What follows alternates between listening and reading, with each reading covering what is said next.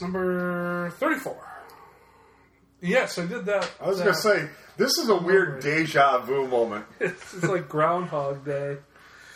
So this is our second attempt at the same podcast because the first one, for some reason, wasn't playing nice.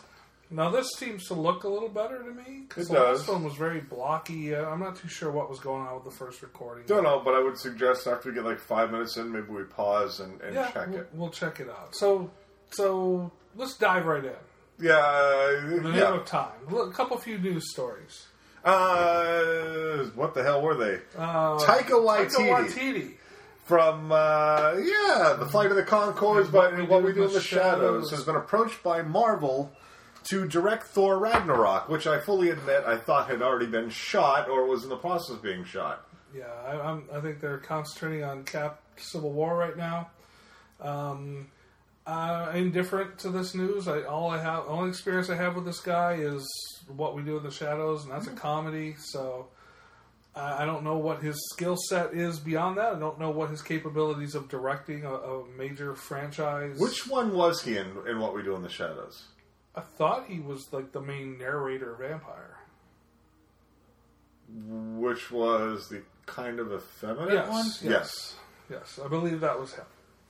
The one to use the, the the lingo from the dancing kid, a poof. Yes. Okay. Hey, dissing on Billy Elliot. I like Billy Elliot, but just making sure I understood which one. yes. But yeah, I mean, this is a case where Marvel's going after the indie guy instead of the big guy, and, and I can appreciate it because Marvel wants to keep their stamp on everything. Right. And why wouldn't they? This is their franchise. They've got this twenty-plus year plan built. Are you looking at him like he's going to pee on my sweatshirt? hey, hey, it's it's all Yeah, throw Oz, your sweatshirt on the floor at your own risk. Oz wouldn't do that to his uncle. Oh yes, he would. Yeah, he probably would. But yeah, I, I I can appreciate Marvel giving somebody that's still a relative unknown a chance. They, Well, because they can mold him. right. He will do what they, They, tell they will. I mean, he's never been given the They're amount of money give to the, work uh, with. Not going to give the uh, Edgar Wright uh, pushback. No, no, no, no.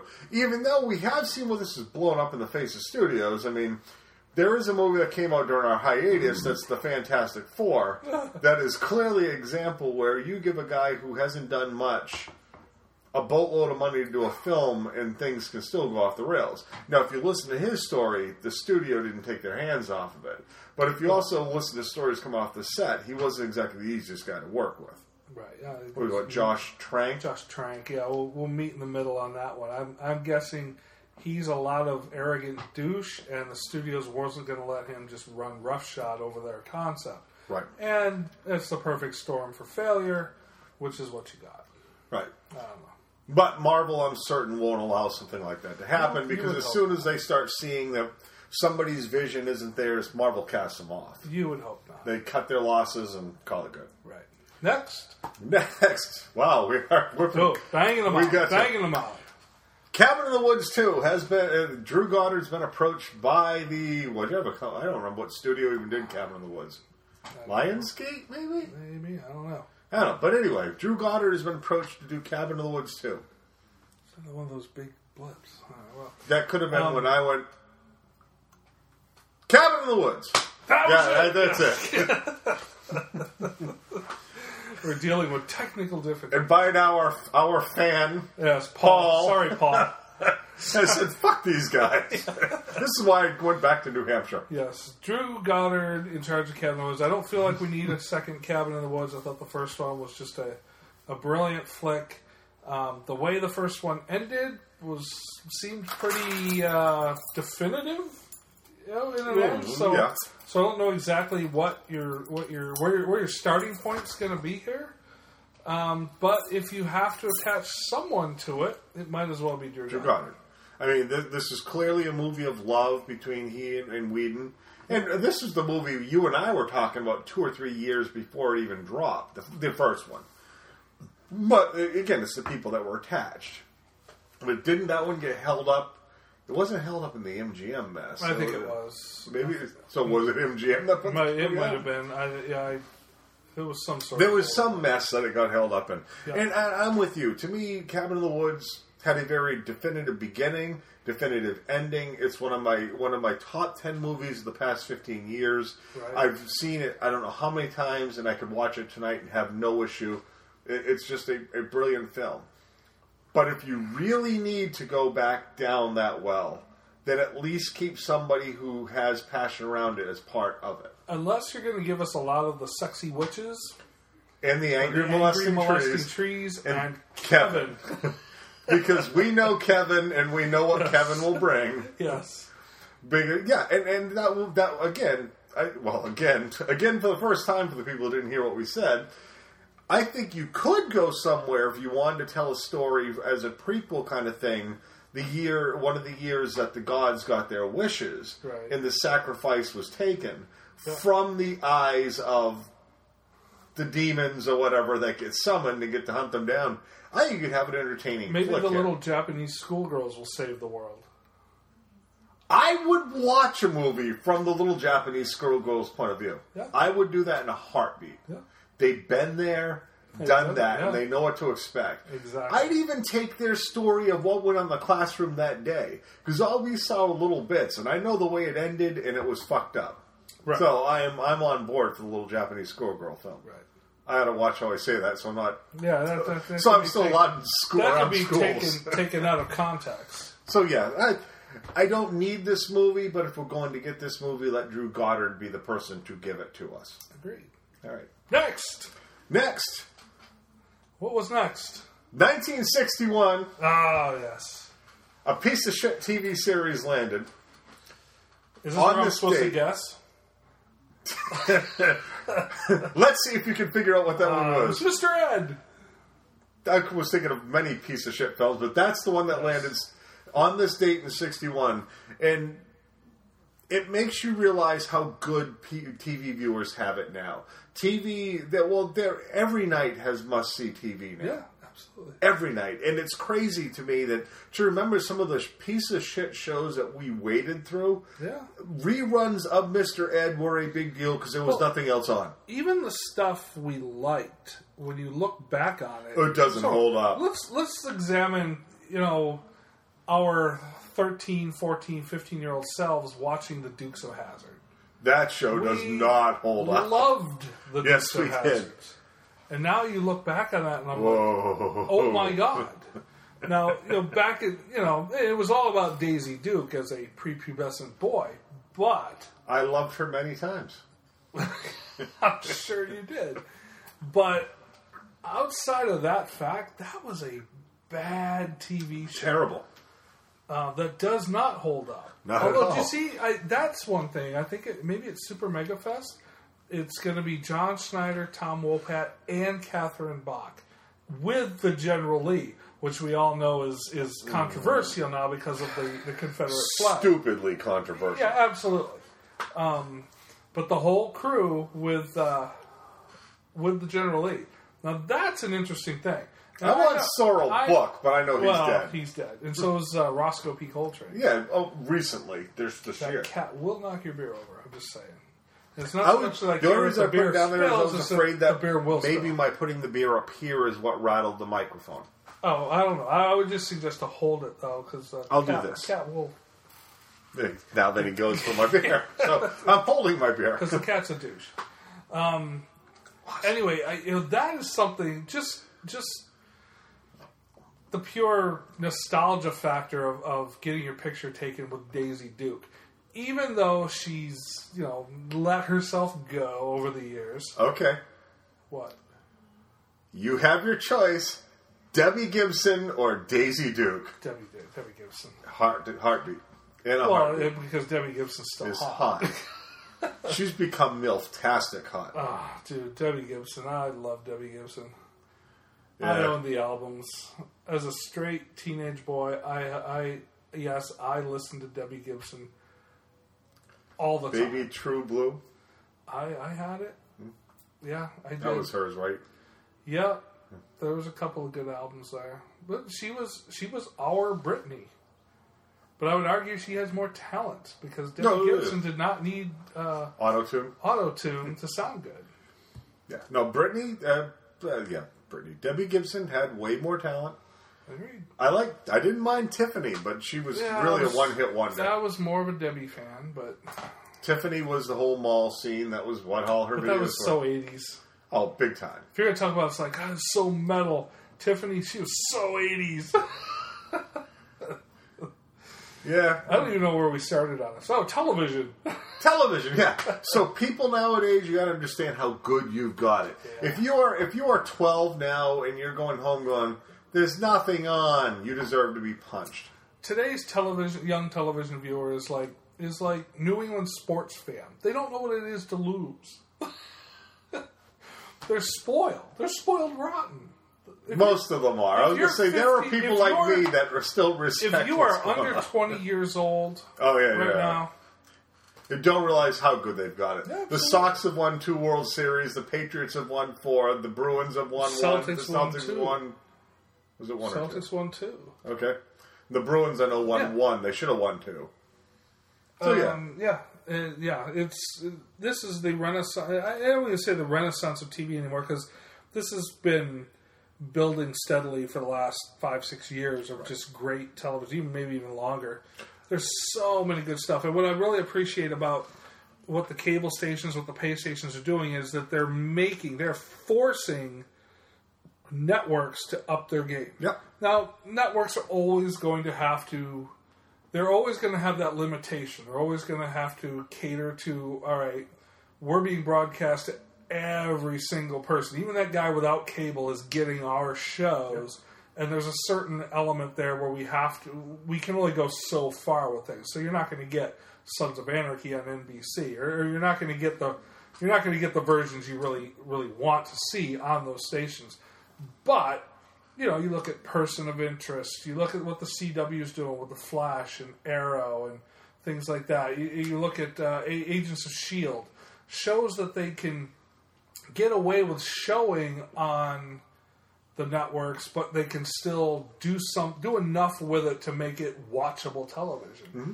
And, and and that's what that's what the cable stations have done and the Netflixes and the Hulus and all this original programming, HBOs and stuff that you'll never see Game of Thrones on ABC. Oh. Nor would I want to see it on there. However, ABC knows that on Sunday nights between between February and May, people ain't watching their shit. So they've got to create shit people want to watch. I'll, I'll say this: if there's one negative side of this, other than the fact that it's trying to keep up as next to impossible, is that networks like Fox that do seem to air a show maybe twice and then will pull the plug instantly. This has given them an excuse to do so Yeah. because they truly they, they can say, well, look, if we've seen two episodes air and we're getting ratings in the 0.8, 0.9, or even 2 point something a night, we should be getting a 4 or 5. You can appreciate whether or not you like it. You can appreciate why they're cutting their losses and moving on because it's winner takes all at the end of the day. So And then you've even got like what uh, you know, just phenomena television, what I like to call like uh, Empire. but Uh, I, if you told me how big that phenomenon. show was going to be, Now I watched the first three episodes of it. I did, and it just wasn't for me. But- uh, and I didn't enjoy Fine. it. But it seems like you know, just like it, it's. I want to say it's mindless television, but it's mindless television with with you know at least some sort of story, some sort of characters that you can get around. I don't necessarily think it's great television, but you know, it's still something that the networks are putting out there that that people are rallying around. People want to see, people want to watch, and I'm all for that. It, it- rather than just throwing out another stupid reality show or uh, all that stuff. Thankfully, that stuff seems to be tapering off, and they've really just sort of whittled down to those original ones that sort of launched it all: the Survivors, the uh, the Amazing Race, that type of stuff. And the Yeah, all the other Bachelor bullshit. was- A lot of the bullshit stuff is sort of going off. Some of the stuff, unfortunately, we've still got the Kardashians. well, We always I, will. You know, I don't understand what the appeal is there, but whatever. At least that's not clogging up like mainstream television. It's it's off on some random cable station. But come on, even American Idol is finally calling it quits after this next year. I think this is their last season Yep, thank God. you know, if for reality for me, I like watching I like watching the cooking shows. I enjoy like the Master Chef stuff or, or the Kitchen Nightmares or something with Ramsay. I like uh, the the Fresh Ink shows with the, the tattoos. Those are the kind of reality shows I think are fun to watch. Um, but yeah, all the, all the other shit. Are, this you know my Amish boyfriend who you know you know Well, was- just the Amish Mafia one, which is a legit show. I don't care. And I'll admit, I will admit that in the early 2000s, the early aughts, I liked a lot of that shit, but it was different. It was different. too. I watched the shit out of that one thing. It was called Amish in the City, where they cooped Oh, up, uh, cooped up like real world style in a, in a room. Five Amish kids on their Rumspringa. Uh, hey. Five. He's a douche. I'm telling you, he will do it intentionally. Um, uh, they were on their rum Rumspringa, which is kind of like uh, the Amish version of, uh, you know, all right, we're gonna we're gonna give you six weeks or eight weeks when you turn this. I think it was 16 or 18 years old, and you get to go out into the real world that you've been, you know, held from your entire Amish life, and you can determine in that amount of time whether you want to stay there or whether you want to come back to the Amish lifestyle. And if you stay there, you have to know that you are basically telling your family that I'm never going to deal with you again. It's harsh.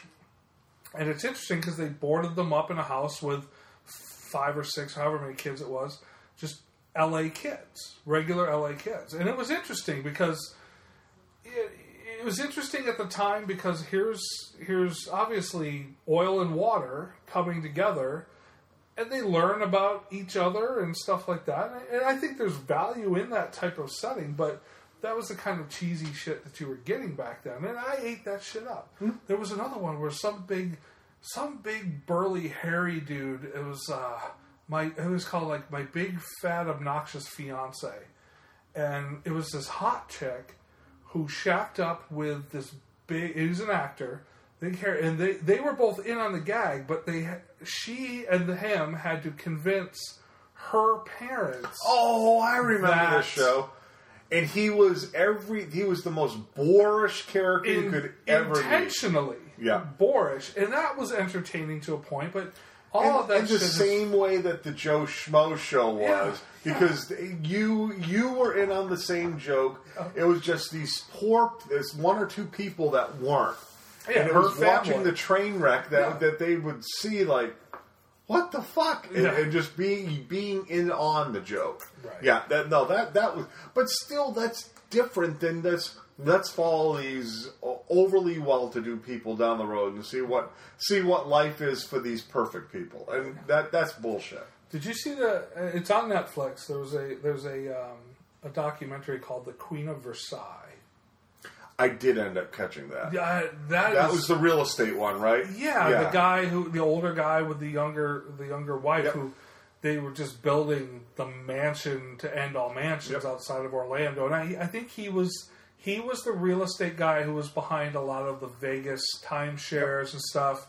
Um, But and then- you s- and all during of the a sudden- rise and the fall. Right, and then the bottom falls out, and they couldn't finish this just gaudy um, mansion that they were building, and this lifestyle that they lead and stuff. And that was a fascinating documentary to me.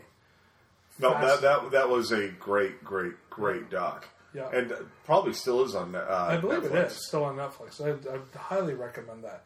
But yeah, this is definitely the renaissance of television. There's there's there's way too much to even keep up with. I, I almost feel like I equate it. Uh, my analogy is baseball card collecting in the mid '90s.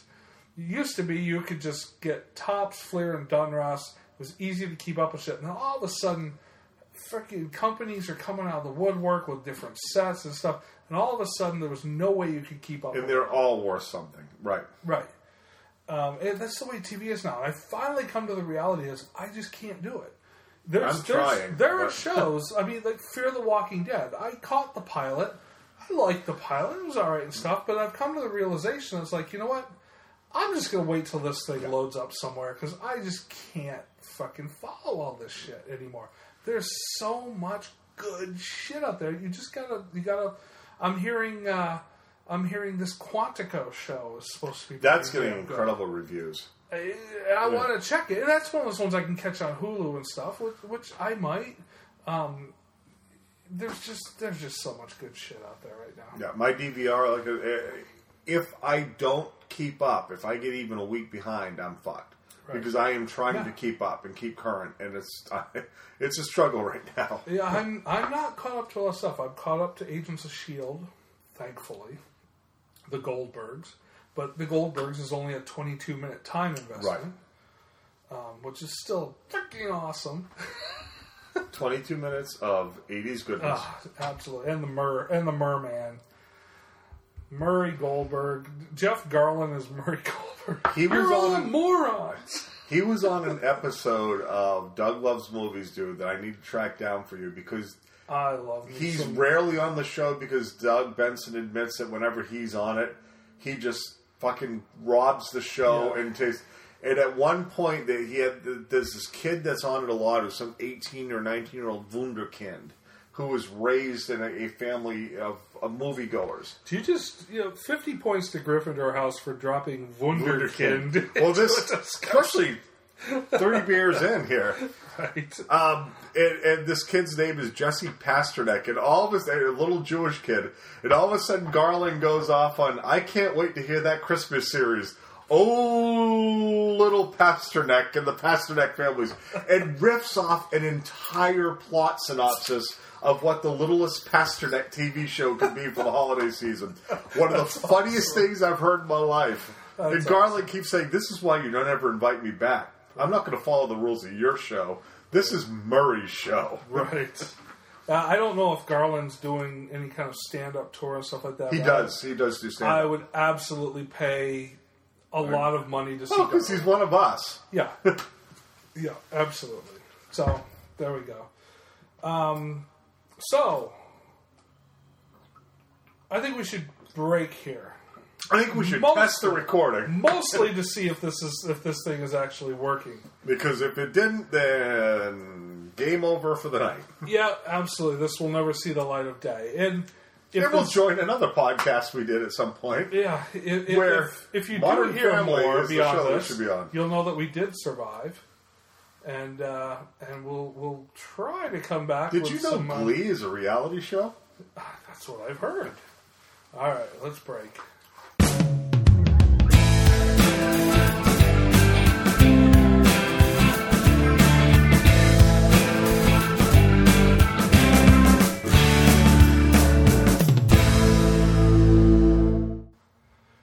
So it's it's been a long time since we've done a podcast, so we don't want to really dive into what we've watched because we haven't watched a lot of stuff recently, and we don't want to belabor something that we saw three months ago and stuff. So maybe we thought we'd do a little bit of recommendation. And you're thinking maybe a movie, a TV show, and some music. Or at least for me. Yeah. Well, I yeah, I may not do music, but I'll recommend the movie Black Mass. Black Mass, Johnny Black Depp. Mass because and, and this is This because is not a biopic on Gabourey Sidibe. wow! wow! Where did that come from? Whoa, whoa, dude! Oh, Wha- oh, um, that was some that was some racist bullshit. First thing is, 15 points for pronouncing the name right, because is that how it's pronounced? Gabourey Sidibe? I, can- believe- I I, always believe look at it and go with Gab, Gab, Gab, Gabby, Gab, the Sidib chick. yes, All right, Gabourey Sidibe. I, I'm Gabourey impressed. Sidibe All right. from the novel Push by Sapphire. I've never seen the movie. I haven't either. I hear I hear it's great. What the hell was the name of that movie? Um, It was a one word title of her name. Yep, don't remember. Gabourey. No. Black Mass. Black, Because the ninjas have spent hours actually bitching about how awful Johnny Depp has been, really over the past five years when he buries himself in makeup. Yep. Well, Primarily he he's here behind too, makeup. doesn't he? He does here, and this is where I want to give him some credit. Because still here, I don't believe he's using the makeup to do his Until acting Oz doesn't get a lot of attention anymore. No, Oz is- the dog. cat. But Black Mass is just a brilliant bit of storytelling. It, it you'll find yourself if you're into the gangster kind of movie, and I am. absolutely wrapped. It earns its R rating, no question about it. It I would hope a movie about Whitey Bulger would Would earn its R rating. Yes. and, and for me, it's fascinating because I, I was, even though being in Port from Portland, I was still quite oblivious to the Whitey, Whitey Bulger thing. Even though Boston is quote unquote our big city that we're kind of attached to, I didn't know much about it. And man, I came out of this movie just fearful of that motherfucker. It is a a brilliant movie that I think should get a few Oscar noms. If you told me Johnny Depp got nominated, I'd be okay with it. Joel Edgerton, though, for me, is who steals the show. Yeah. When you've got an Australian actor who pulls off the Boston accent better I, than I think most Bostonians can, it was just an absolutely fantastic film. So, Black Mass, as long as you can handle the R rating, because it earns it, see this movie. Awesome. It is on my short list.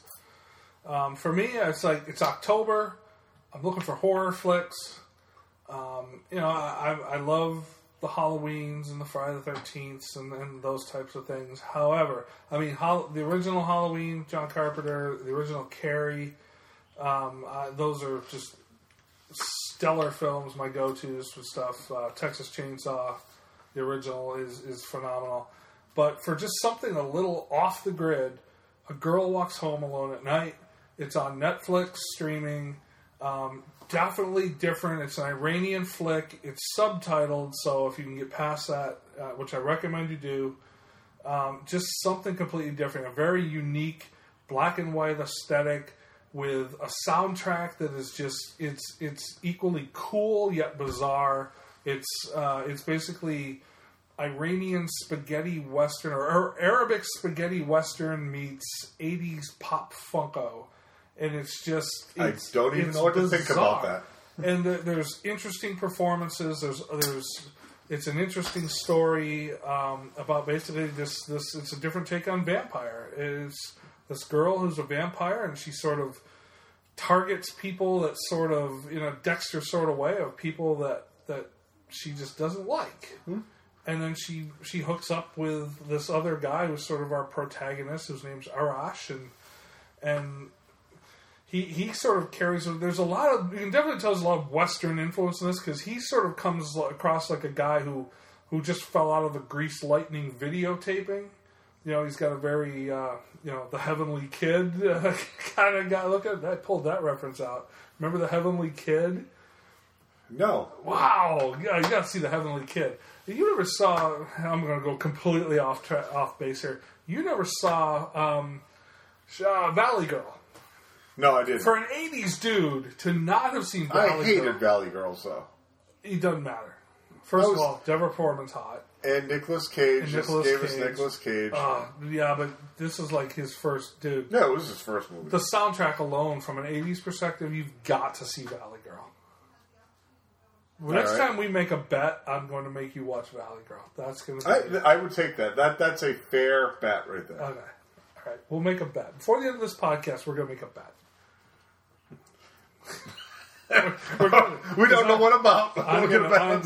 I'm going to force a Valley Girl down your throat. All right. But uh, yeah, a girl walks home alone at night. It's on Netflix streaming. It's definitely different. It's not scary by any stretch. There's a couple creepy elements to it, um, but definitely a, a definitely outside the box take on the vampire genre, um, which it's just it's a mesmerizing to look at. It's just it's just so interesting to to look at how it was filmed and yeah, it's it's it's really cool. I, I've seen it twice, and the second time was even better than the first. So right. definitely check it out. All right. Uh, my TV show would be Scream Queens. Now, the second week has seen an uptick from the viewership. The first week, first week wasn't overly good, but the Fox has admitted that they were landing on the numbers they'd hoped for in terms of DVR and the certain age group. And it looks like people that didn't watch the DVR recordings turned out to watch it live this past week because the numbers were far better.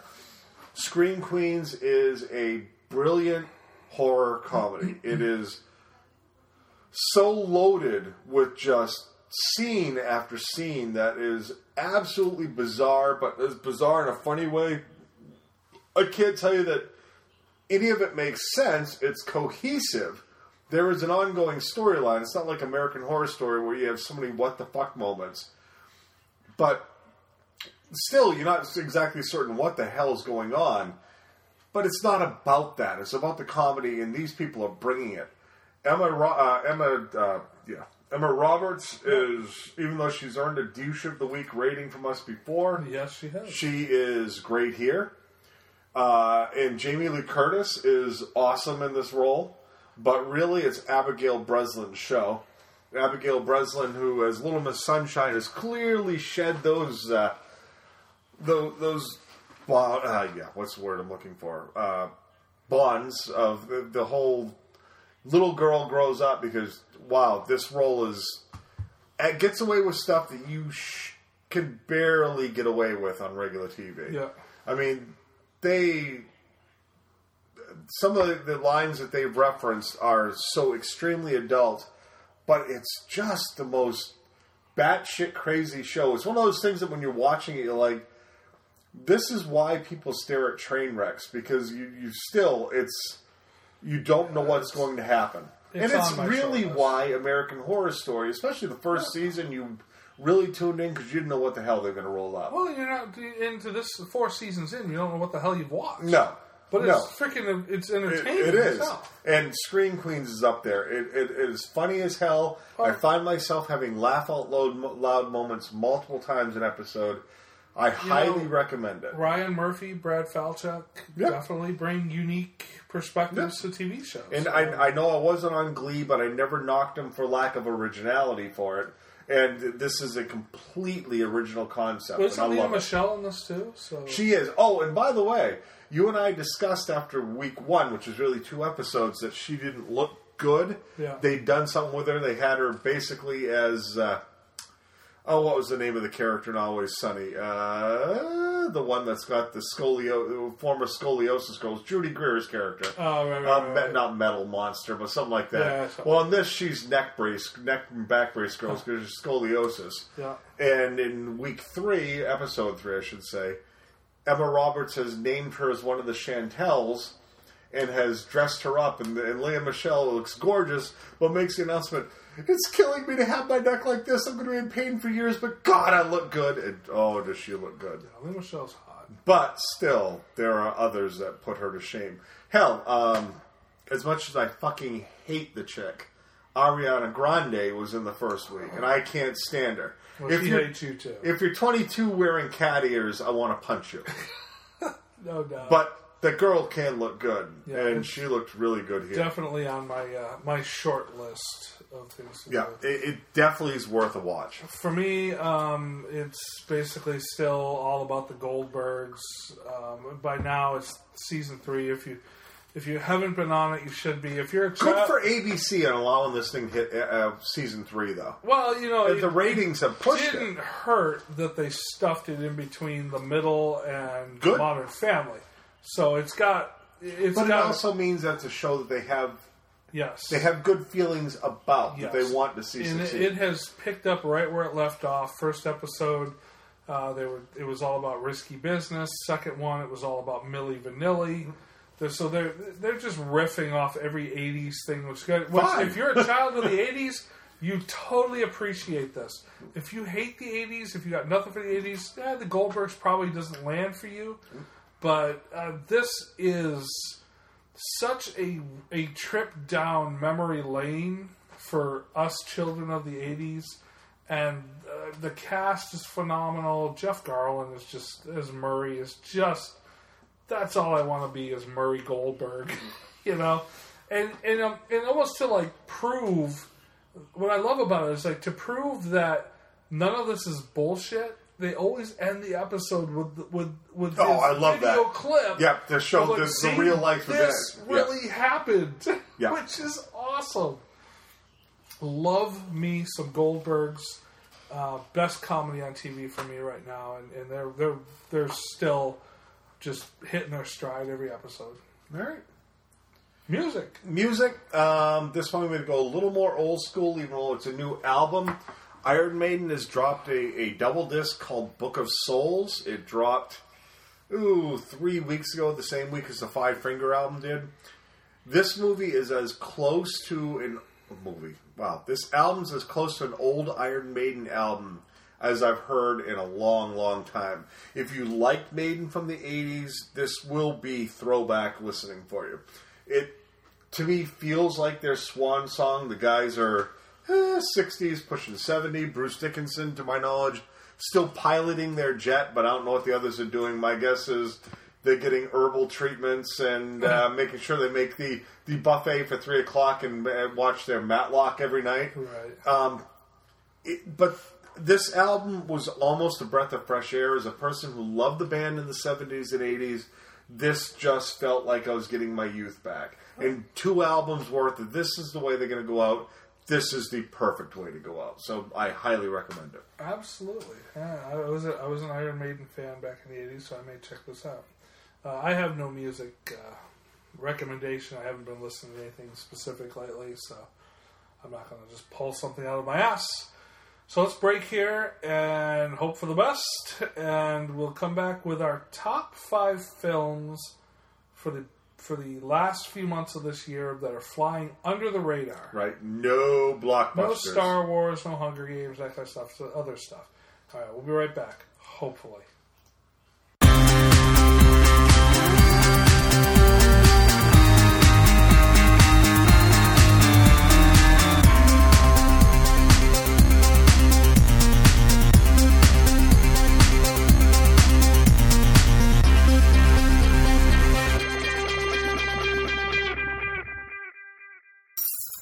All right, so we're sort of into one of my favorite times of the year. It's the time of the year when the the Oscar bait movies start coming up. Uh, you know, for better or worse, there's there's a lot of good shit out there. There'll be a lot of a lot of Oscar bait stuff that the haters will hate and say is intentionally melodramatic and leading us on and, and all that kind of stuff. And whatever. There's there's just usually some good shit out at the theaters this time of year, starting at this time of year. So we thought we'd examine what our top five most anticipated under the radar films for the rest of the year are. So by default, we're omitting Star Wars, we're omitting the Hunger Games, or even admitting uh, omitting things like Spectre, the James Bond flick, the Hateful Eight. Yeah, which that's Terrence. a tough one because you and I are Tarantino Yeah, people. and I wouldn't, I wouldn't, I wouldn't begrudge you if you had that on your list. But the fact of the matter is, their Tarantino fans are very well aware that this movie's coming out. Uh, uh, So th- it- it's not really worth spending a lot of time talking about. Right. Um. Right. So, that said, you want to start? I don't care. Go with what's All your right. number? What's your number five? My number five is not Oscar bait, but I am intrigued by this movie. The Final Girls. The Final Girl. The Final Girls. I And haven't it's- heard of this. It, it, it is. I'm trying to think of the name of the director, and I actually heard him on a show, a podcast recently. What the fuck? Doesn't matter. It's it's a very small release. It stars Malin Akerman and Taissa Farmiga, and basically you, you Taissa, hated lately. huh? You, I thought you hated Taissa Farmiga in the last. There was a movie you reviewed a while back. Probably. Hated I don't, I don't know what it was, but I'm sure if I IMDb'd her, I'd know. Taissa, though, basically plays the daughter of Malin Akerman. Malin is supposed to be a former 80s screen queen. Okay. So Taissa and her girlfriends go to this throwback 80s type horror movie that her mom starred in, and something happens and they get sucked into the movie and basically have to survive as quote unquote the final girl. That one girl who's always the last one when Jason or Freddy's chasing them around, that spends the time screaming and her trying to run in high heels it is looks like a brilliant throwback horror comedy, which I don't think we're getting enough of anymore.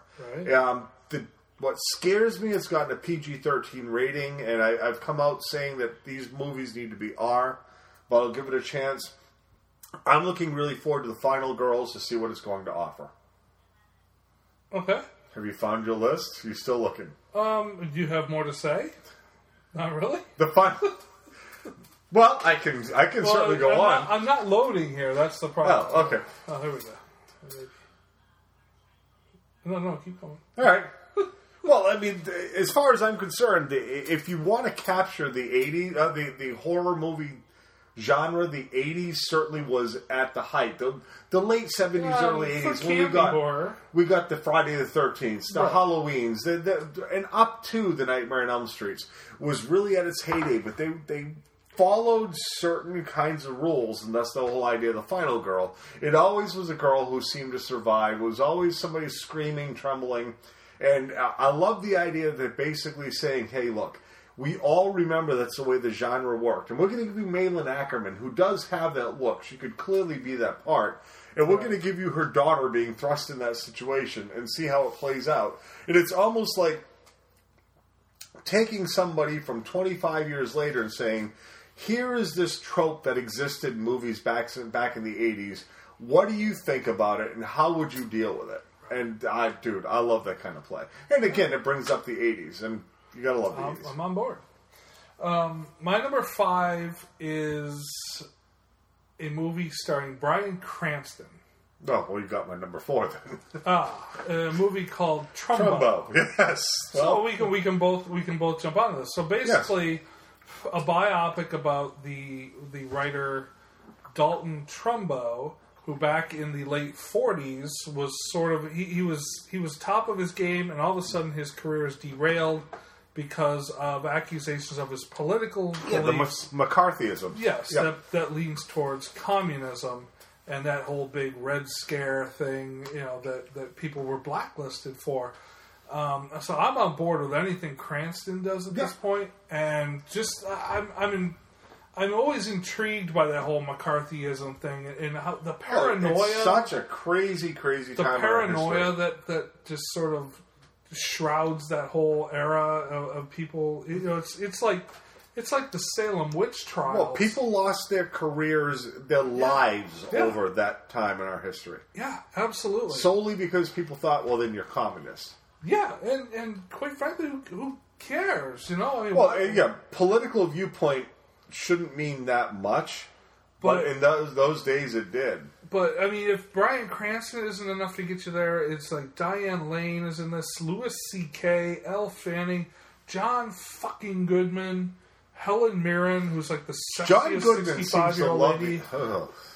out there. No, And dude, John Goodman should be. in Helen Mirren came out everything. this week and said she's not doing any more nude scenes, though. Oh damn it! I know.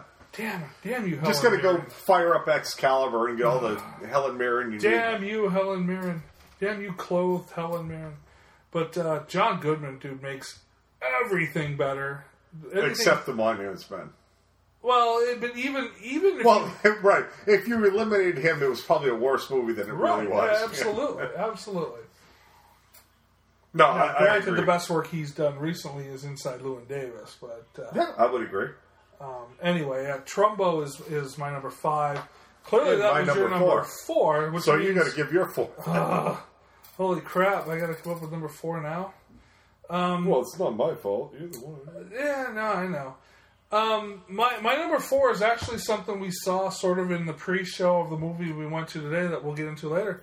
Uh, Bridge of Spies, Really? the new Spielberg Tom Hanks collaboration. Um, uh, basically, an, an, you know, I'm down with anything historical that that includes Spielberg working with Hanks. Now, I, I've been.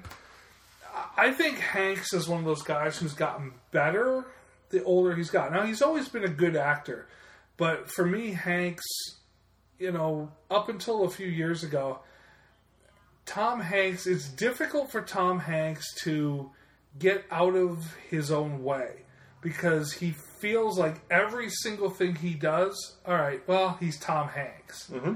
Um, you know, I- look at movies that I enjoy, like uh, Catch Me If You Can, Castaway, um, things like that. It's like, uh, um, uh, what was the uh, Dan Brown book, The Da Vinci Code?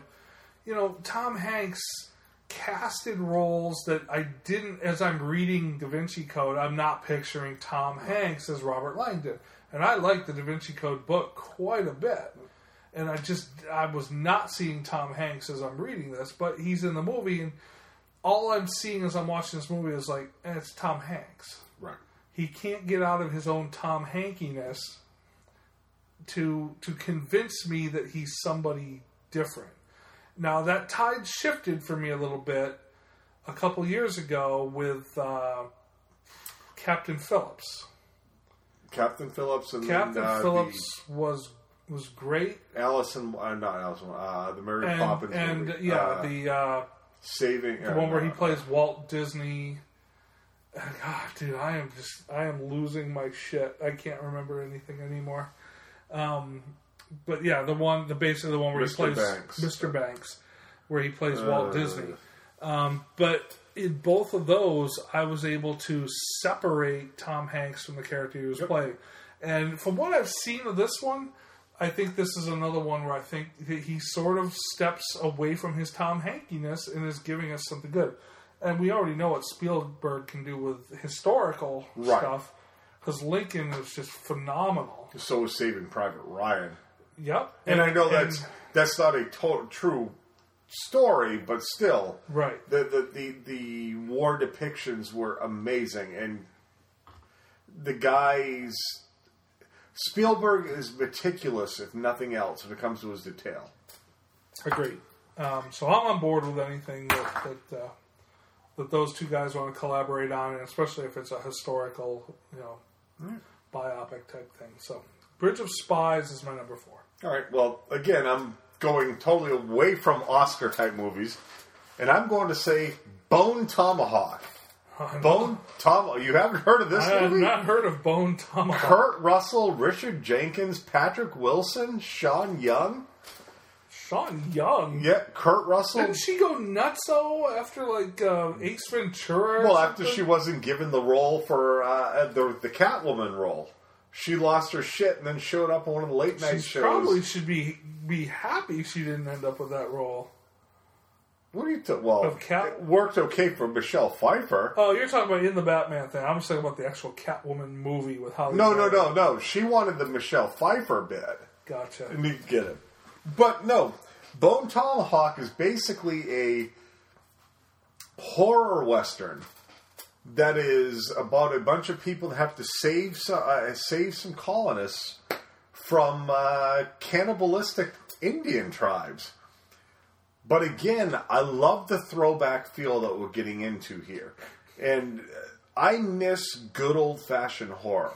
I miss I- the grittiness of it, and But there's and some I- good stuff that's been out lately. finally we're getting that way and it follows being our last big podcast that was really a, a fantastic reminder of what you can do with horror Right. and this looks like a, a, a throwback to the same kind of thing almost a la from dusk till dawn where you know there's going to be an action element to it but still the way it plays out is going to be entertaining as hell you give me kurt russell i fucking love kurt russell dude If he's used correctly, yes. and and this movie is Stuntman Mike, dude. Oh, dude, amazing as Stuntman Mike. I like the grittiness. I like the feel. I like the approach. This is going to be an entertaining movie, if nothing else. I'm all over seeing Bone Tomahawk. All right. Well, I am too now. Now that you've told me the non-crazy version of Sean Young is in this. And, Well, I didn't say she's not crazy. oh, okay. She could be crazy. Very crazy. That was your number three. Yes. My number three is something that's actually going to pop up on Netflix. Netflix is one of their first Oh, I know exactly where you're going with first this one. original films, Beasts of And No, No Nation. Yeah. Idris Elba, first of all, Idris Elba should be, you know, your your go to black guy and everything. Because he's so awesome. Is that a racist comment? No, because he because if if you need a black guy in the movie, Idris Elba's your guy. If if not Sam Jackson, but Sam Jackson can't do everything because he's in everything. Um, but basically, uh, you know about the the the tribal wars in Africa. Um, you know the story of a young kid who's just sort of forced into the war. His father's killed. His mother and his sister have to be shipped off. This is I think this is going to be one of those flicks that's just that just resonates with people that that people are going to see and it's like holy shit this is what life is really like in some of these african nations and i'm i'm excited to see what netflix i can't speak highly enough to their original tv programming i want to see what they're going to do with a full-length feature film It's going to be interesting because the, the buzz around this movie, it could be something that's going to push the uh, the Academy to have to look at a TV network yeah as a legit developer of movies and have to give it a nod. i agree And I love the fact that they could be pushed to that point. I agree.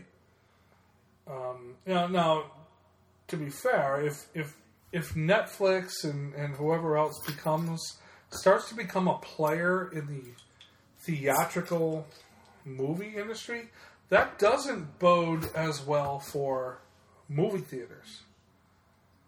And we were No. discussing earlier that There's a I don't certain ever feeling around see, going to a yeah, theater. There's something about the the aspects of going to a theater that's just that, that I don't ever want to see go away. The smells, the sounds, the old person who sounds like they're dying of consumption Oh. just a row in front of you. Jiminy Christmas, that that person was. Oh.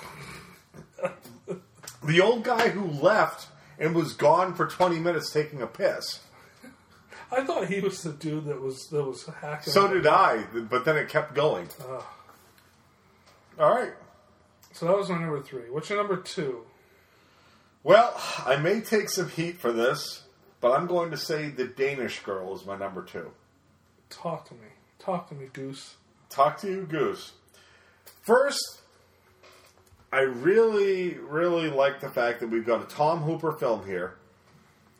It's an intriguing idea because Eddie Redmayne's already shown that he's willing to take risks when he's doing his. Oh, is this the one where he's a chick?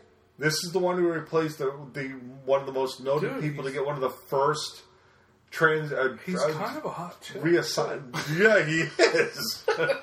Which is scary because I'm not even into that kind of porn. But but yes, Eddie Redmayne makes a decent chick. Um, but the the real performance I'm looking forward to here is Alicia Vikander. Yeah. I'll probably pronounce her name wrong.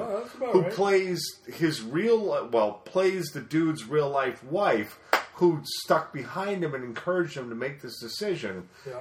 regardless of the fact that she knew the, the relationship as they knew it was done. Tom Hooper, we've already seen what this guy can deliver. The guy does a damn good job. Now, Yeah.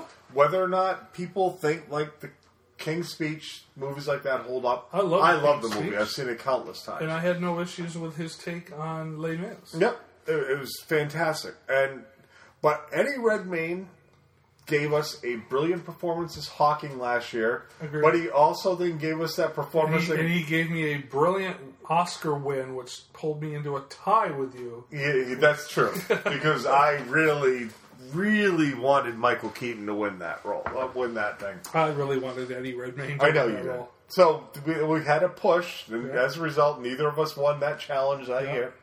Um, but he also gave us Jupiter Ascending, which was that was a horrific acting Was job. that his fault though? Oh, there were decisions he made for that character that were his fault. Uh, maybe. Um, let's see what he does here. Um, I, I love a good biopic. I really do. And this is an interesting story. It's an interesting time to do it. Biopics are always 50-50. You don't know Right. what you're going to You don't know what you're going to get, and they're going to be people love them people hate them. I'm on board for seeing what this one can deliver, and if, if nothing else, I really want to see what Vikander can do can deliver because Ex Machina. I've seen that movie four times now, and that is one of the most brilliant acting jobs I've seen of the year. I think Vikander could be like the next Margot Robbie, Yeah, Margot I can see that. who's just just phenomenally hot. Yeah, just, just blows up out of nowhere. just blows up out of nowhere. First, because of her hotness, and you go, "Wow, this chick can act." absolutely, Yep. absolutely. Uh, my number two is Krampus. Really? Yes, come on, dude. Look, we're talking about the plot is No, no, I'm not knocking you. a you. boy who has a bad Christmas ends up accidentally summoning a Christmas demon to his family. You do realize we have like two Krampus films in the works. Yes. But we've got Adam Scott, Toni Collette, David Koechner Allison Tolman, who was like the chunky chick on cop chick on Fargo, who was awesome. And basically, just about summoning the Christmas demon called the Krampus, and the the the trailers that I've seen for this so far, it definitely is humorous, but it feels more like a black comedy um, where the scares are legitimate. This this it's like those in uh, how what was the what was the movie with uh, Justin on the Sam Raimi flick? Uh, Oh, uh, Drag Me to Hell. Drag Me to Hell. It's- Great it's, movie. It's that freaking goat hoof Yep. under the thing kind of under the door jam kind of thing, and I dude, this this looks fun to me. I'm hoping that it's fun. I, Yeah, you that's never the know way I remember get. Final Girls. But there's there's a legitimate cast behind Yep. this, and and definitely the trailer is intriguing. So I'm looking forward to a good Christmas-based horror flick. That's Krampus is my. Clearly, a movie we're gonna have to see. If it lands up here, we got to see this. Oh. I, I would imagine it would. I can't imagine it wouldn't. So this brings us to our number ones, and I'm curious to see if we're both going to land in the same spot here. I don't know. Because for me, there's there's no doubt who the number one is, but I'm curious to see what you do. For me, it's The Revenant. Okay, no, we're not going to land in the same spot. Okay. I, I we have DiCaprio and uh, Hardy teaming And this with, would and this would be a uh, an honorable mention for me. okay with Iñárritu. You have a, a, a again a biopic, Yeah, but basically uh, DiCaprio's character, what Glass, I believe, is left for dead in the 1800s frontier after being attacked by a bear, and basically has to try to survive. do. Yeah, well, that happens. Apparently, actually, by the sound of it, it probably happened a lot in the, during the 1800s. right. And he has to survive the winter and, and try to get back. I, I love the whole human against wilderness idea. I love when you feel like, well, interesting enough, with the movie we're going to cover, when you feel like it's you against the world. And to me, with what Iñárritu last gave us in Birdman, which is an abs not Birdman, uh, yeah, Birdman, Birdman. A- absolutely brilliant, brilliant, brilliant film. He's able to capture the way people think, the way people act. I want to see what he can do when he has DiCaprio, who's an actor that at first I So- trash, but he is just leaps and bounds ahead of most right now. Yeah. the guy is nothing short of brilliant. Yeah, he's I- the best working actor without an Oscar. having revisited The Departed last night, I forgot how good this guy is. And I want to see what you couple him with that situation with Iñárritu giving those kind of shots. We could have an absolutely beautiful but fucking gritty, dirty film, and that's what I'm looking for. Yeah. So for me, The Revenant is number one. Right on. My number one. Um, we're talking about a director who's given us three phenomenal films in a row.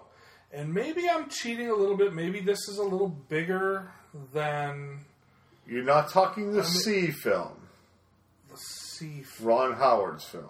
Uh, no. Okay, good. Because I pulled that off my list thinking that it was too big.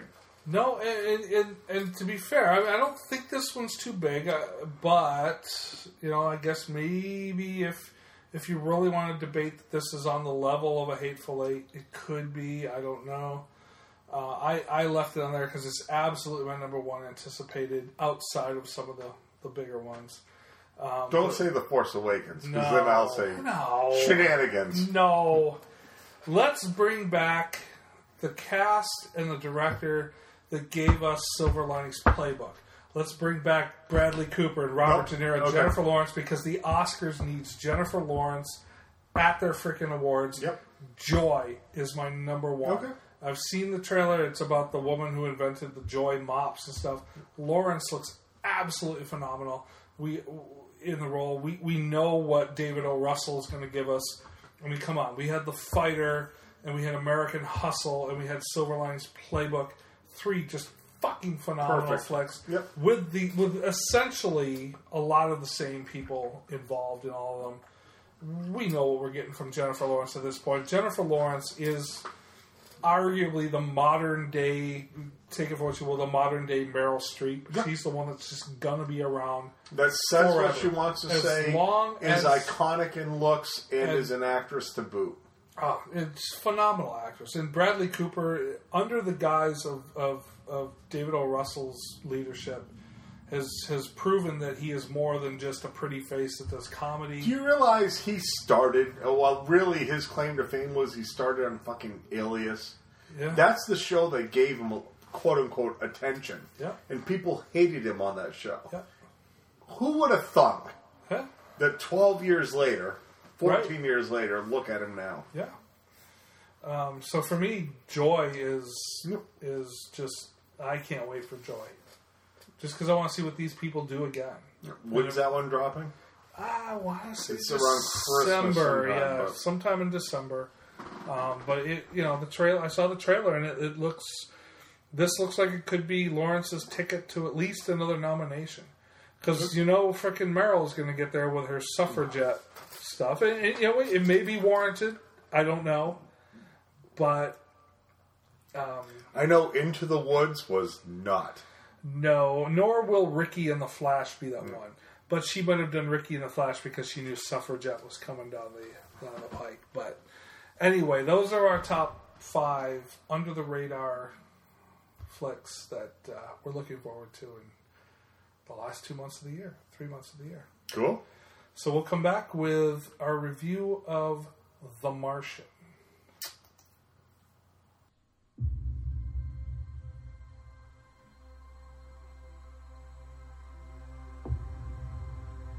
I guarantee you that at some point, everything's gonna go south on you. Ready? And you're gonna say, this is it. This is how I end. Commander, Mark is dead. We have to go now.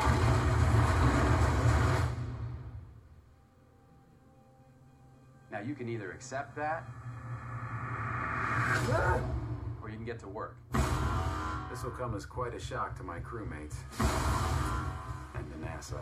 And to the entire world. But I'm still alive. Surprise.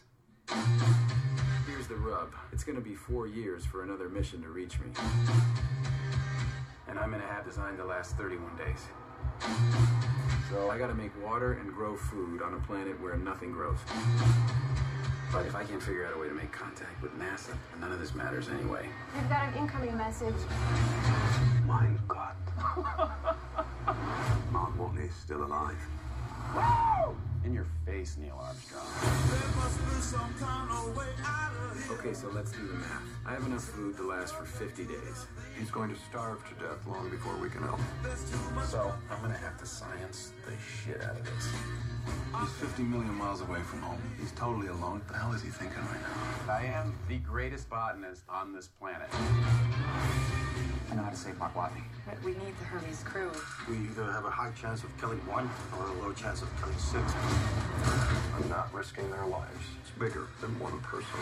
No. I don't. NASA rejected the mission. So, if we do this, We're talking about mutiny. If anything goes wrong, we die. do you realize how crazy this is? We had no other option. No matter what happens, tell the world, tell my family, that I never stop fighting to make it home.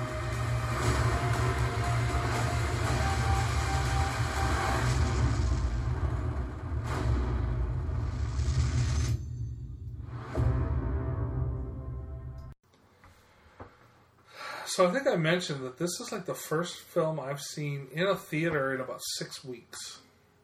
I can't say the Which same is thing. just Even though, admittedly, Baffling. one of the two I saw has been out for like 13 weeks well, right. in train. And I saw that three times. See Trainwreck. It's a fantastic movie. Trainwreck is awesome. Amy Schumer is fucking gorgeous, hot, hilarious. Yeah. And so is Brie uh, Brie Larson. But um, we finally we, we caught up. It's, it's that time of year. We we went and saw The Martian We did. today with Matt Damon. I've never really had a problem with Matt Damon. I I, think either. he's a good actor and stuff. So that said, now this seems to be. Uh, uh, we didn't. We just saw this in regular two D, uh, a regular two D theater. I, I suspect this might have been a little more impressive on a in a three D IMAX thing. I don't know if it even is three D IMAX. I assume it is. I It's got to be for the Mars shots. But Yeah. I think even those would just It's uh, start becoming just part of it. It's a Ridley Scott joint. Yep. Um, and you know what you usually get with a Ridley Scott sci-fi flick. What was your impression of The Martian? I thought it was a beautiful film, probably slightly longer than it needed to be. About what two twenty? Yeah, it, it, it probably could have been done in two hours. Not having any background with the source material, I do know it was a book It was a book. I did not read that was then turned to a screenplay by Drew Goddard, who we'd mentioned earlier. Yeah, who knew? I had no idea know. that he wrote the screenplay. Um, And I thought the boatload of people was, in it. was uh, solid. No, very, very. This is a highly entertaining film. I If you're a sci-fi fan, it, it will certainly hold your interest. Yeah. I'd go so far as to say if you're just a, a fan of that kind of movie that I just referenced, where it's a person against the world, this will hold your interest. It uh, I, as we walked out, there was an old person who said, "Well, I liked it, but it was Castaway on Mars." Okay, That's, that's the perfect. that's the whole idea. yeah, but that's the perfect analogy. That's the analogy I would use. This Yeah, it's Castaway, Castaway on Mars. space, right. Uh, The difference is on Mars, we don't know how you could survive. On on an island, you have water, you have food. On Mars, we don't have any of these things. So how would you survive? This movie did it. because fucking a science. Early on, I found myself thinking this is the most hopeless thing ever, Yeah. and it, it brought back memories of. Uh, I just lost my fucking mind. Sandra, Gravity Oh, gravity. um, where you're going, this is just fucking hopeless. But because of science, which at least they kept referencing, survival happens and it continues to happen. And it, I thoroughly enjoyed this movie, and I could easily recommend it to anybody. It, it's just a great, great watch. Yeah, for me, it's the same in in, in the regard that it's it's very entertaining. Um, it was two hours and twenty minutes, and it didn't it didn't quite feel that long to No. me. Uh, it moves along at a pretty good pace. for me, though, it, it was. I never felt. I never felt the stakes.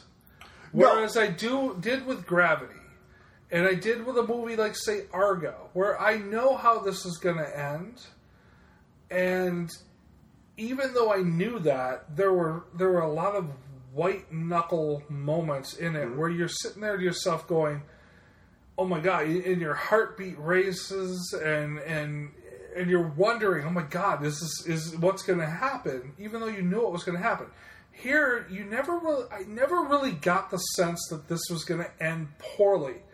So it's difficult for me. To, I never had that white knuckle moment even in the in the in the scenes that were intended to be tense and that I never for a second thought that it wasn't going to work out.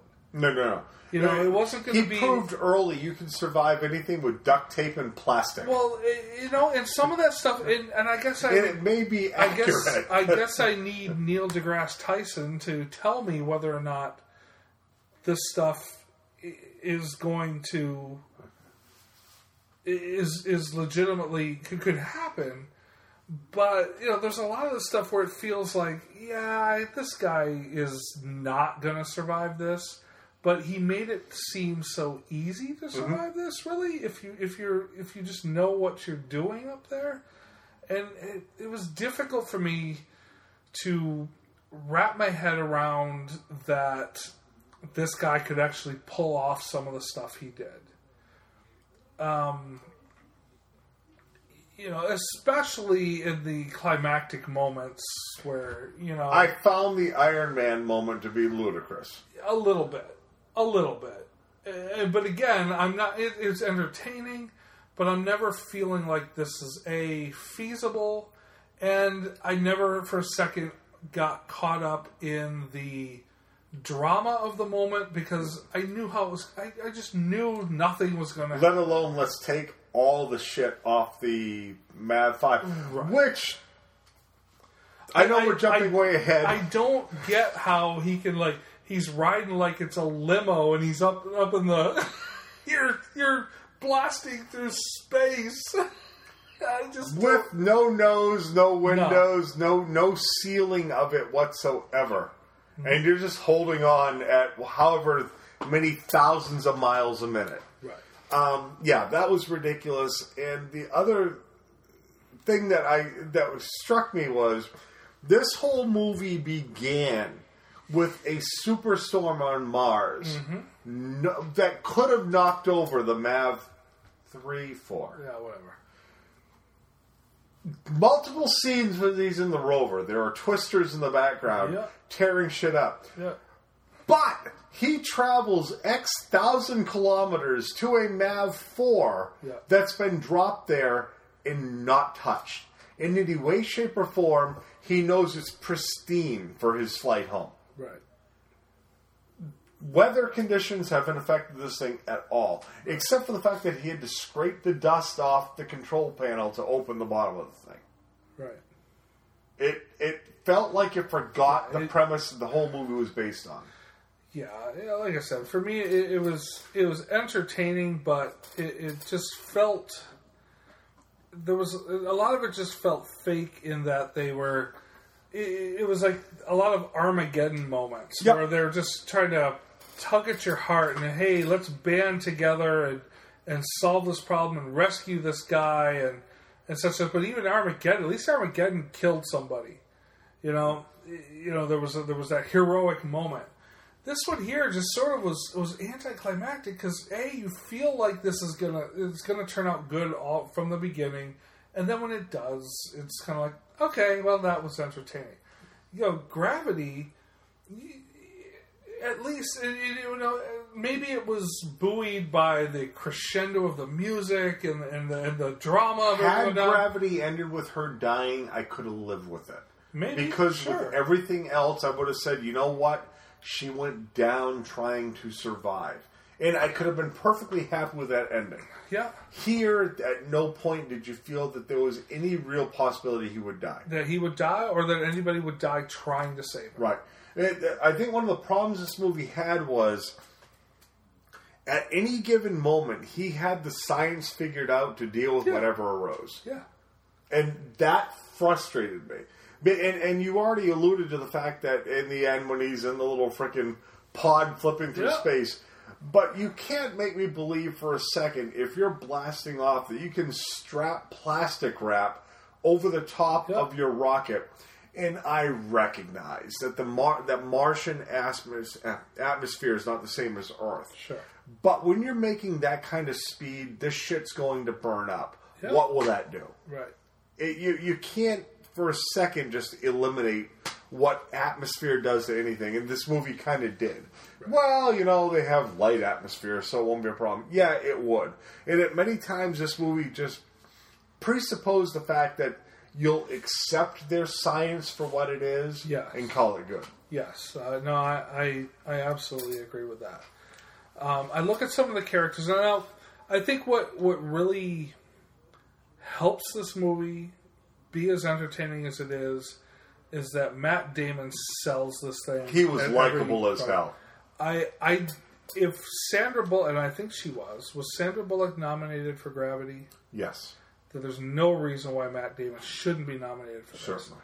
I don't know he will, but Matt Damon is, and I've always thought Matt Damon's a good actor. I, mm-hmm. I have no problem with it. But Matt Damon is, Matt Damon saves this film through his charisma, his personality, and stuff. Uh, I'm not. I'm not sure a guy stuck on Mars for a year and a half is as stable as he is towards the end of this. Even though he started losing his mind, but it took a long time. But did he really lose his mind? no, actually, he just started getting the thin emotion and, sort of caught started up with growing him a of it. beard. Yeah, and that was only all of a sudden it fast forwarded like eight months later because they wanted to move the. Uh, what the hell was the name of the ship though? yeah, the the hab or whatever. They, Yeah, had, to, they had to move. For, Yeah, to the where- one that to they, where that the thing his can launch. crew was on Right. was brought back. Right. Um, Oh, they the said one- eight months later, boom, the Hermes. the Hermes. Thank you. The, the, they they said eight months later, the Hermes is now something, and you can see Mars getting close. And then they fast forward to the fact that suddenly the fact that all he's doing is living on a potato and a third of a slice of bread ish. I struck that struck me as sort of a protein type thing. And, and maybe it was, and probably would be, because you'd think bread would mold at that point. Yeah, I think it was some sort of protein bar thing or something. We Had grown skinny, scrawny. Now, I am curious how they pulled that off. I want to see if they used some other body to do that, or if that was Damon who lost a boatload of weight for that I'm, sus- I'm suspecting there was a body double there. You gotta believe it was because mean he got tiny, Yeah. but that was really the only time that they showed the stark reality of it all. Right. Yeah, that, for me, a lot of it was just it never. I never felt the danger that you would expect would actually be the reality of a person in that situation. Again, it, just falls back that I never felt like like Damon wasn't going to get out of this. This movie had no moment like in Castaway when he's they show him looking at the rope he had hung at some point Yeah. to hang himself, Yeah. knowing that he had no way out. Right. So he'd rather just kill himself and call it good instead of And- dying without and he food. never he never had that moment he No. never had that moment where like i'm gonna, just gonna give up Yep. yeah towards the end there he's like when he thinks that the trajectory is not gonna connect with the hermes and, and him that he's like don't you dare come out i'm just gonna you know I'll do my Iron I'm Man moment, cut, and if it I'm doesn't work, cut the suit and stuff Yep. like that and and i just uh, it just never it never feels authentic in that regard i never felt the stakes that's the problem i had with this i never felt like this feels like a good science fiction story. Yep. that when it plays out on the big screen, the two hour block, good movie, but you don't get the same effect as if you'd read a 50 page short story. Uh, for me, like I said, entertaining, but entertaining in the same way Armageddon was Right. A better movie than Armageddon. Oh, sure. certainly. And better acted. Better, and better acted. far better delivery, but it's, Right. it's But still it's just a sci fi. thing. And and the old guy that we walked out, so for me, yeah, that's a, that's a perfect analogy. This is Castaway in space. For me, No, it, it. But to me, Castaway felt heavier because, again, in Castaway, if it had ended with him never getting out or trying to get out and dying, I could lived with it. At no point did I think this was ever going to happen in this movie. and, and maybe that's a failing on the filmmakers here in that you know you, you don't really i don't know maybe in castaway you know what tom hanks left behind you knew what tom hanks was before he got stuck out on this island what do we know about matt damon's character outside of this thing we know he has parents right. Tell we know knew his parents parents he's a botanist. That's yeah, it. That's it. So, you know, it's not like there's video of him talking to his little kid or his wife or his pregnant wife or whatever. There's, you know, what what is it about Matt Damon's character that we should give a shit whether he lives or dies? And I didn't feel that. I thought they spent more time actually connecting the the, the side characters The- the with, Her- with what group, they're yeah. giving up. and, and maybe Matt Damon. didn't have any. Maybe he didn't, but, But- maybe that would have helped Right.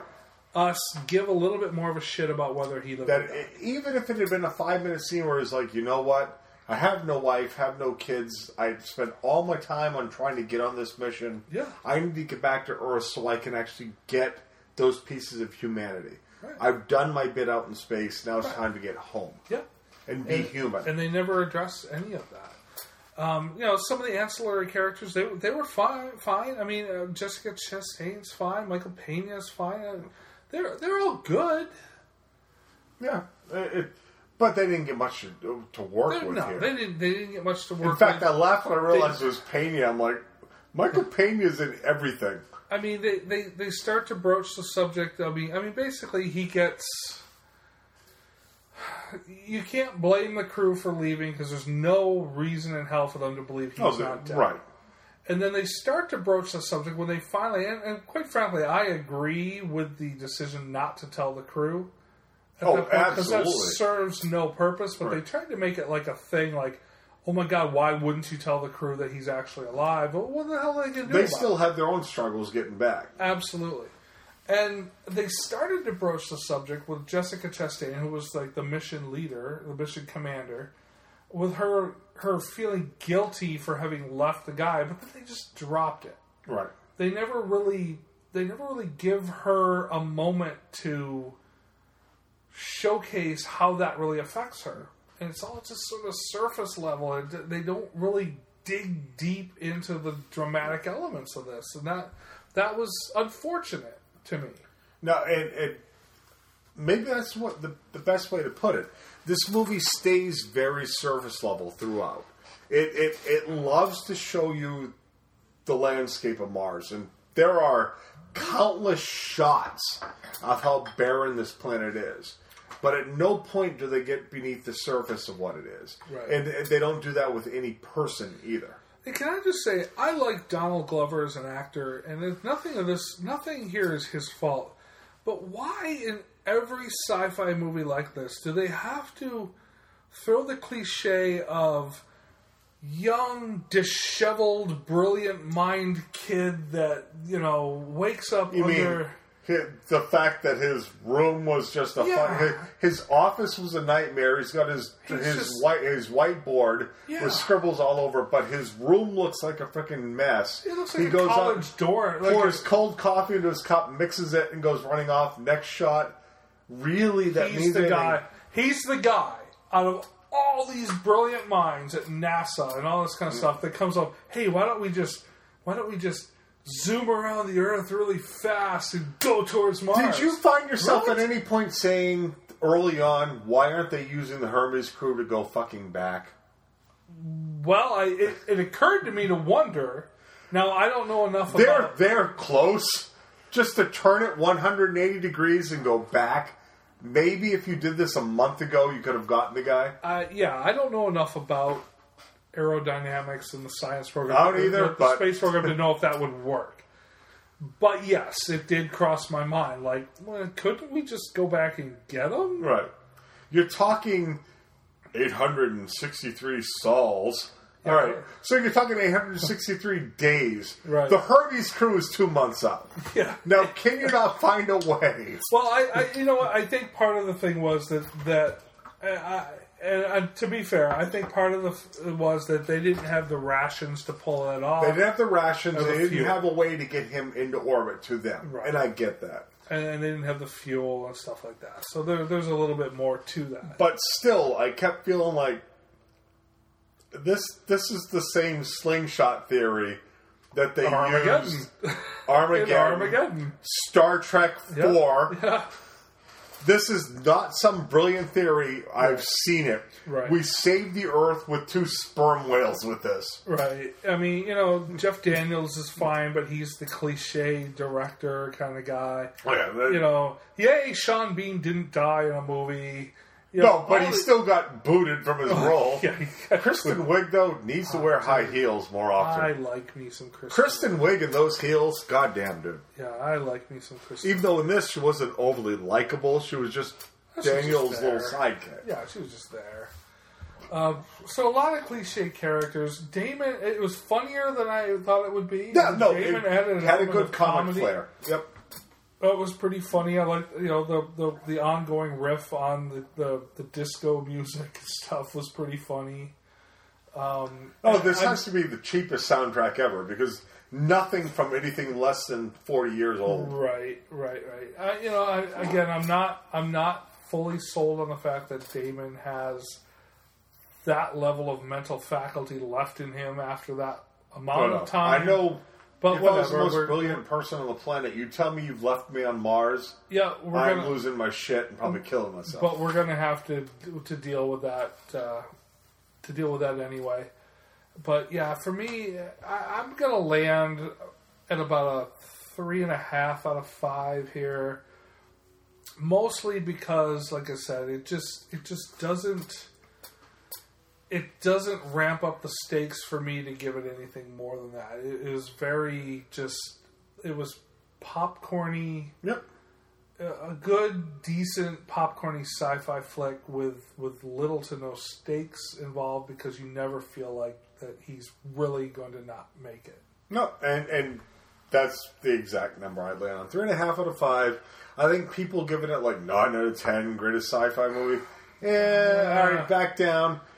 This is a fun movie. It's an enjoyable movie, and you won't wish that you hadn't spent the eight bucks. It's Oh, absolutely. It's certainly worthy of viewing. It's a beautiful film. Yeah. But don't start poking holes in it because you're going to get frustrated. There are so so so many. Um, three and a half out of five. Thoroughly enjoyable, very watchable. I like Ridley Scott. Yeah. It will not bore you. This film No, only has one or two lulls. It- oh, you and I started discussing. There was a lull, a total pointless arc they went on, where he starts thinking about trying to survive until the next crew gets there four years later, and then that just goes away, and it's all about all right. Now, granted, it's because then he makes communication to the Earth and finds out they're finding other ways to get him. But if that's the case, they didn't need to spend the 10 minutes on the arc where he takes the rover out, tries to turn the heat off, and almost freezes to death. He makes comment his balls are freezing.